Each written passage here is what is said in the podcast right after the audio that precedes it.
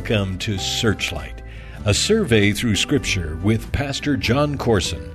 It is our desire to bring you a systematic study of the entire Bible, chapter by chapter, book by book. We have just finished our verse by verse study through the book of Joshua, but we are not yet done with this book. Before we move on, Pastor John wants to quickly take us through the entire book of Joshua, but from a little bit different perspective. For you see, the book of Joshua is a grand picture of prophecy. This is an exciting and enlightening picture that will help us focus on the coming of our Lord Jesus Christ. Let's now join Pastor John and begin looking at this intriguing and encouraging picture of prophecy. Book of Joshua, chapter 1. Let there be no question about it. Jesus Christ is coming back. That is an absolute, non negotiable, solid fact. The Bible speaks of the return of Jesus Christ clearly and constantly. In fact, Many of you know that almost a third of the Bible is Bible prophecy or deals with prophetic themes or prophetic issues. And so when people sometimes say to you or say to me, well, I'm just not into Bible prophecy uh, because it's too complicated or too controversial we have to say, well, if you're into the Bible, of necessity, you've got to be a student of Bible prophecy. Because one third of the Bible deals with prophetic themes and issues. And of course, the coming back of Jesus Christ to establish his kingdom on earth is one of the grandest prophetic themes of all. On a Wednesday night, Tammy McBeal took her daughter to Dairy Queen on the way home from church. It was a special evening for her daughter, four years of age, opened up her little heart to receive Jesus, became a, a Christian. And so Tammy stopped off at the Dairy Queen and bought her a treat and all the rest. And and was just talking with her daughter and said, So, you want to go to heaven and see Jesus? And her daughter said, Yup, but could I finish my dilly bar first?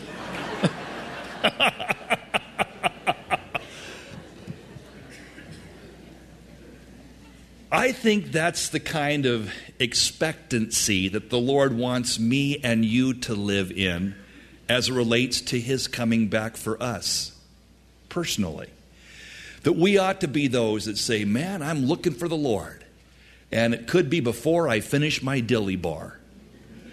It could be right now. It could be this evening. I believe that it's so important for you and me as believers to be living in that constant anticipation and expectancy of the moment when the Lord says to you and me, Come up, and He takes us up in the air, and we live with Him in heaven for seven years while the world goes through a period of time called the tribulation. And then, after seven years, when he comes back to the earth in what is called the second coming, and as Jude declares, Behold, he comes with ten thousands of his saints, we come too. And he establishes his kingdom where we are going to rule and reign with him on behalf of him for a thousand years. A period of time referred to commonly as the millennium. And I'll tell you this it is such a key in navigating life, the Christian life, successfully. That is looking for and longing for the coming of our Lord. The Apostle John said, Whoever has this hope, talking about his appearing, purifies himself, even as he himself is pure. There's a purifying effect when we are looking for the coming of the Lord that is not so much there when we're not focused on his at any moment coming for you and me. Not only is it purifying to look for his coming, but there's a peace that settles into my soul. Jesus said, Don't let your heart be troubled. You believe in God, believe also in me. In my Father's house are many mansions, and I'm going to prepare a place for you. And if I go to prepare a place for you, I will come again and receive you unto myself, that where I am, there ye may be also.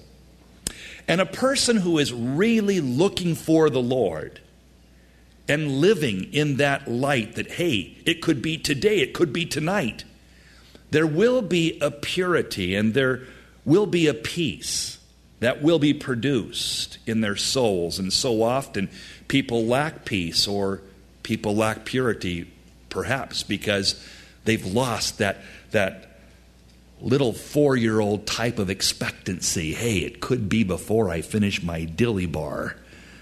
Could be today, you see.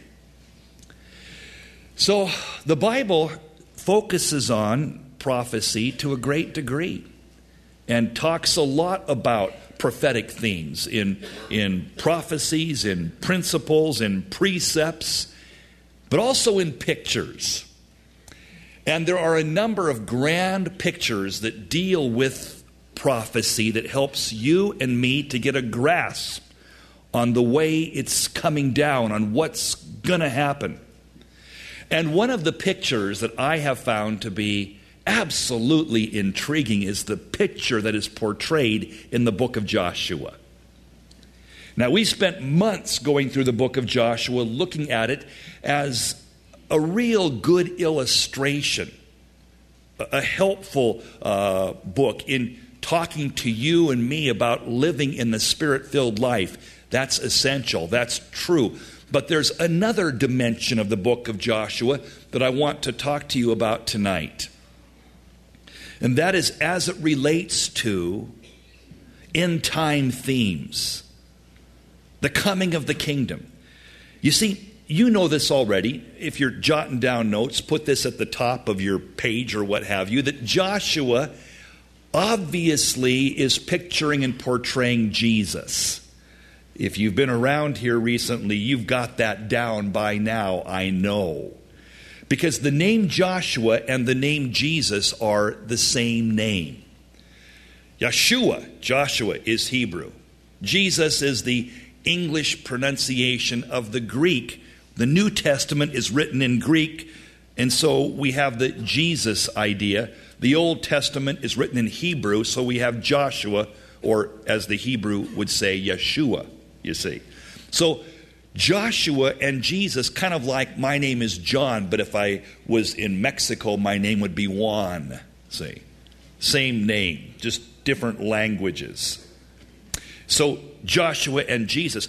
Joshua in this story is definitely a picture, an illustration, a type of Jesus Christ, you see. And in this unfolding of this story, we see Joshua leading the people in driving out, in dispelling the usurpers that were in the land of Canaan. There were usurpers that were there. That is, there were countries and nations that had taken up residency in the land that God had given to Abraham and Isaac and Jacob. But Abraham, Isaac, and Jacob, the descendants, had been in Egypt for 400 years. And these other nations began to proliferate and they began to take over that region. They were usurpers in a very real sense. And Joshua is coming now back to the land to drive out the usurpers. Now, it's an illustration of, it parallels the situation that we're in today. You see, this world has been usurped by Satan. When people say, well, if God is so good, why is there war and famine, disease and rape, and all the problems that are on the planet today? Well, as you know, the reason is is because well, there's a usurper. Satan has been given control temporarily of this planet. That's why Jesus called him the prince of this world. That's why Paul declares that Satan is the God of this age. Satan is a usurper, though, because although he was given this planet by Adam and Eve when they sinned in the Garden of Eden, and they were representing you and me, we would have done no better, guarantee. But when God gave to Adam and to Eve the title deed to the earth, Adam and Eve submitted to Satan there in the Garden of Eden, and so Satan now became the controller of the world. But Jesus came the first time and died on the cross and paid for the sins of all humanity, including Adam's rebellion back in the Garden of Eden. And consequently, now the sin has been paid for. Jesus purchased the world again. So, what's been happening since the time of the cross in reality? Satan has been usurping his authority. That is, Satan's been taking control of the planet. But listen, the title deed of the earth has been purchased by Jesus Christ, who died on the cross, paying for the sin. And there's coming a day not too far away when Jesus is going to come back to the earth again to take control. See? And that's what the book of Joshua is depicting and showing the Canaanites, the Hellions, the demons, Satan, right now they're having their way in this land that is on this planet. But there's coming a day not too far away when the Lord is going to come back. And the Lord is going to take control. And this book pictures that fact and shows that. Joshua is, is dispelling the usurpers, sending them packing, if you would wiping them out, just like Jesus, one day not too far away, is going to come back to this earth. And we're going to come with him. And he's going to take control, you see. Now, this dispelling of the usurpers, if you would, took Joshua seven years. That's interesting. Jot that down if you're a student and a note taker and what have you. We know that by comparing Deuteronomy chapter 2, verse 14, with Joshua 14, 7 through 10. In Joshua 14, 7 through 10, you don't need to turn there unless you choose to, but in Joshua 14, 7 through 10, Caleb declares that he was 40 years of age when he went in to spy out the promised land, and now he is 85, he says, and I'm as strong as I was way back when I was spying out the land when I was 40, you see. So, if he's 85 in Joshua 14, and that's when they've now conquered the land and they're divvying up the property, you might remember the story. And Caleb says, I want the hill country. Remember that story? If he was 40 when he spied out the land, and he's 85 now, when the land has been finally conquered in Joshua 14, that means how many years have gone by? 45. But in Deuteronomy chapter 2, it says that they wandered in the wilderness. Deuteronomy 2, verse 14, they wandered in the wilderness for 38 years. So that makes a seven year differentiation if you're following the math. So they wandered in the wilderness for 38 years, and that's how you get the difference then. So in reality, we know that it took seven years in totality to conquer the land. You can check that out and work that out on your own if you wish to, comparing Deuteronomy chapter 2, uh, verse 14, with Joshua 14, 7 through 10. 45 subtract 38 is what, gang? So he's 45 years have gone by from the time he was 40 to 85, 38 years in the wilderness, and you have a seven year differentiation, which means it took seven years for them to conquer the land. Now, this is interesting because that seven year theme comes up in prophecy, doesn't it? The tribulation period described in Revelations chapter 6 through 19 is how many years in totality? Seven. It's a seven year period in which God pours out his wrath on a Christ rejecting world, dealing with the usurping of Satan and the rising of Antichrist, culminating in a final confrontation there in the valley of Megiddo, the battle of Armageddon. So we see this interesting parallel. It took seven years for Joshua to conquer the land and to clean it up, if you would. Just like it's going to take seven years after we are raptured, there's going to be seven years of tribulation on the earth to set the stage for the second coming of Christ, where he will then rule and reign in Jerusalem, and we will rule and reign right along with him. Grand day that's going to be.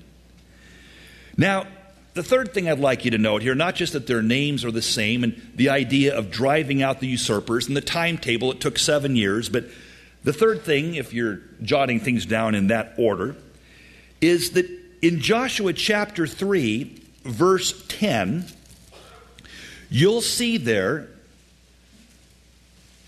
Joshua declares, Hereby you shall know the living God is among you that he will without fail drive out from before you the Canaanites, the Hittites, the Hivites, the Perizzites, the Girgashites, the Amorites, and the Jebusites. Seven nations. Seven nations are going to be driven out. Seven nations of these usurping entities, these usurping people that are being dealt with as, as the kingdom is being established in picture and type. The interesting thing is, if you compare that, seven nations, you see sort of a problem in a sense, because in Genesis 15, when God is talking to Abraham about that land and about what's going to be, God mentions 10 nations, these seven plus three more. I point that out because for you prophecy students, you know that that, well, it means something as it relates to what Antichrist is going to do. In Daniel chapter 7, verse 8, Antichrist, the usurper, Antichrist, this coming world figure that's going to bring the world into his spell and under his thumb in that period of time known as the tribulation. He rules over an empire of how many nations? Ten. But in Daniel chapter 7, verse 8, it says three of the nations are uprooted. And we've talked about this in prophecy studies in the past. I'm not going to go into a lot of detail on that issue tonight. But three of the nations of the ten, remember the ten horns? Remember the imagery of Daniel 7? You're saying no. Well, suffice it to say, there's ten nations, but three are uprooted. If you have ten and you take away three, what do you have? So again, you have 10 nations in Genesis 15, but three have been uprooted by the time we come to this part of the story. Just exactly in picture and illustration of the way it's going to be according to Daniel chapter 7, you see. An interesting parallel, Daniel chapter 7, verse 8. So we see Joshua coming into the land, just like Jesus is going to deal with this earth again. Seven years in totality to, to take control. It'll take seven years of the tribulation to set the stage for the establishing of his kingdom. Joshua, Jesus, paralleling in an amazing way. The nations that they're going against. Ten nations mentioned in Genesis 15 becoming seven nations here in Joshua 3, just like is going to happen. Antichrist is going to rule a 10 nation confederation of the old Roman Empire, European nations, evidently. But it will be reduced by three, just like our story shows us in this picture, most interestingly. The Antichrist that's coming, this world leader, who, as I've said so many times before, will not be some kind of a slimy, squirmy, beady eyed, dark looking character. But he will be charismatic. He'll be likable as Ronald Reagan, as wise as an Abraham Lincoln, as sharp as a Thomas Jefferson, as powerful oratorically as a Winston Churchill, as charismatic as a Kennedy. Now, there is the Antichrist picture in, Revel, uh, in Joshua here that is painted with uncanny accuracy. We see in Joshua chapter 10 this character appearing called Adonai Zedek. This is the picture of Antichrist. Adonai Zedek is the king of Jerusalem, we are told in Joshua chapter 10, verse 1. Adonai Zedek, what a name. It means literally the Lord of righteousness. He's the Lord of righteousness. And where does he rule from? Jerusalem, which is the city of peace. Jehovah is peace. Shalom, Salam, Jerusalem. The Lord of righteousness, the King of peace. The Antichrist is going to appear to be righteous and a man of peace. In fact, the book of Daniel says he, by peace or through peace, that's his methodology to bring about destruction. But he'll appear as a man of peace, but he's an antichrist. He's a false leader, but he is coming across as a righteous one. Now, Adonai Zedek, what an interesting name for, for a pagan king. The Lord of righteousness. He's the picture of the Antichrist. Now, there was another guy who was king of Salem who was not a false entity. He appears way back in the story of Genesis in the days of Abraham. His name was not Adonai Zedek, but Melchizedek. Melchizedek means king of righteousness, and he was the king of Salem, we are told. Melchizedek, the book of Hebrews tells us, is in reality either an incredible picture of Jesus Christ, or as I believe personally, he is an incarnate appearance of Christ. That is, it is Christ appearing in the Old Testament. Melchizedek, be that as it may, Melchizedek is the real deal. If you're not aware of that, you can check out uh, Hebrews chapter 7 later on.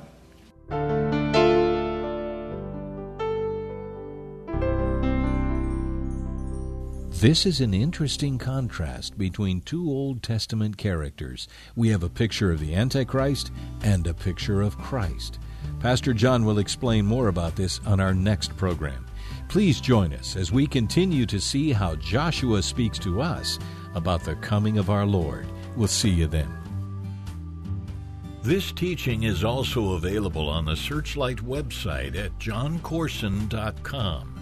You will also find on the website Pastor John's books and other Bible study resources.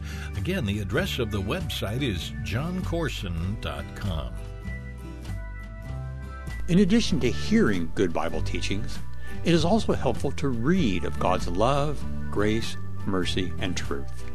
For this reason, we have made available the Jon Courson Application Commentary Set. There are three volumes of these written commentaries two covering the Old Testament, and one covering the New Testament. The commentaries are based on John's teachings, so they contain the same insightful and practical Bible studies you hear on the Searchlight radio program. If you would like to order any or all of these commentaries, you can do so through the Searchlight website at joncourson.com. Searchlight is a listener supported ministry. We appreciate your prayers and support. May the Lord richly bless you.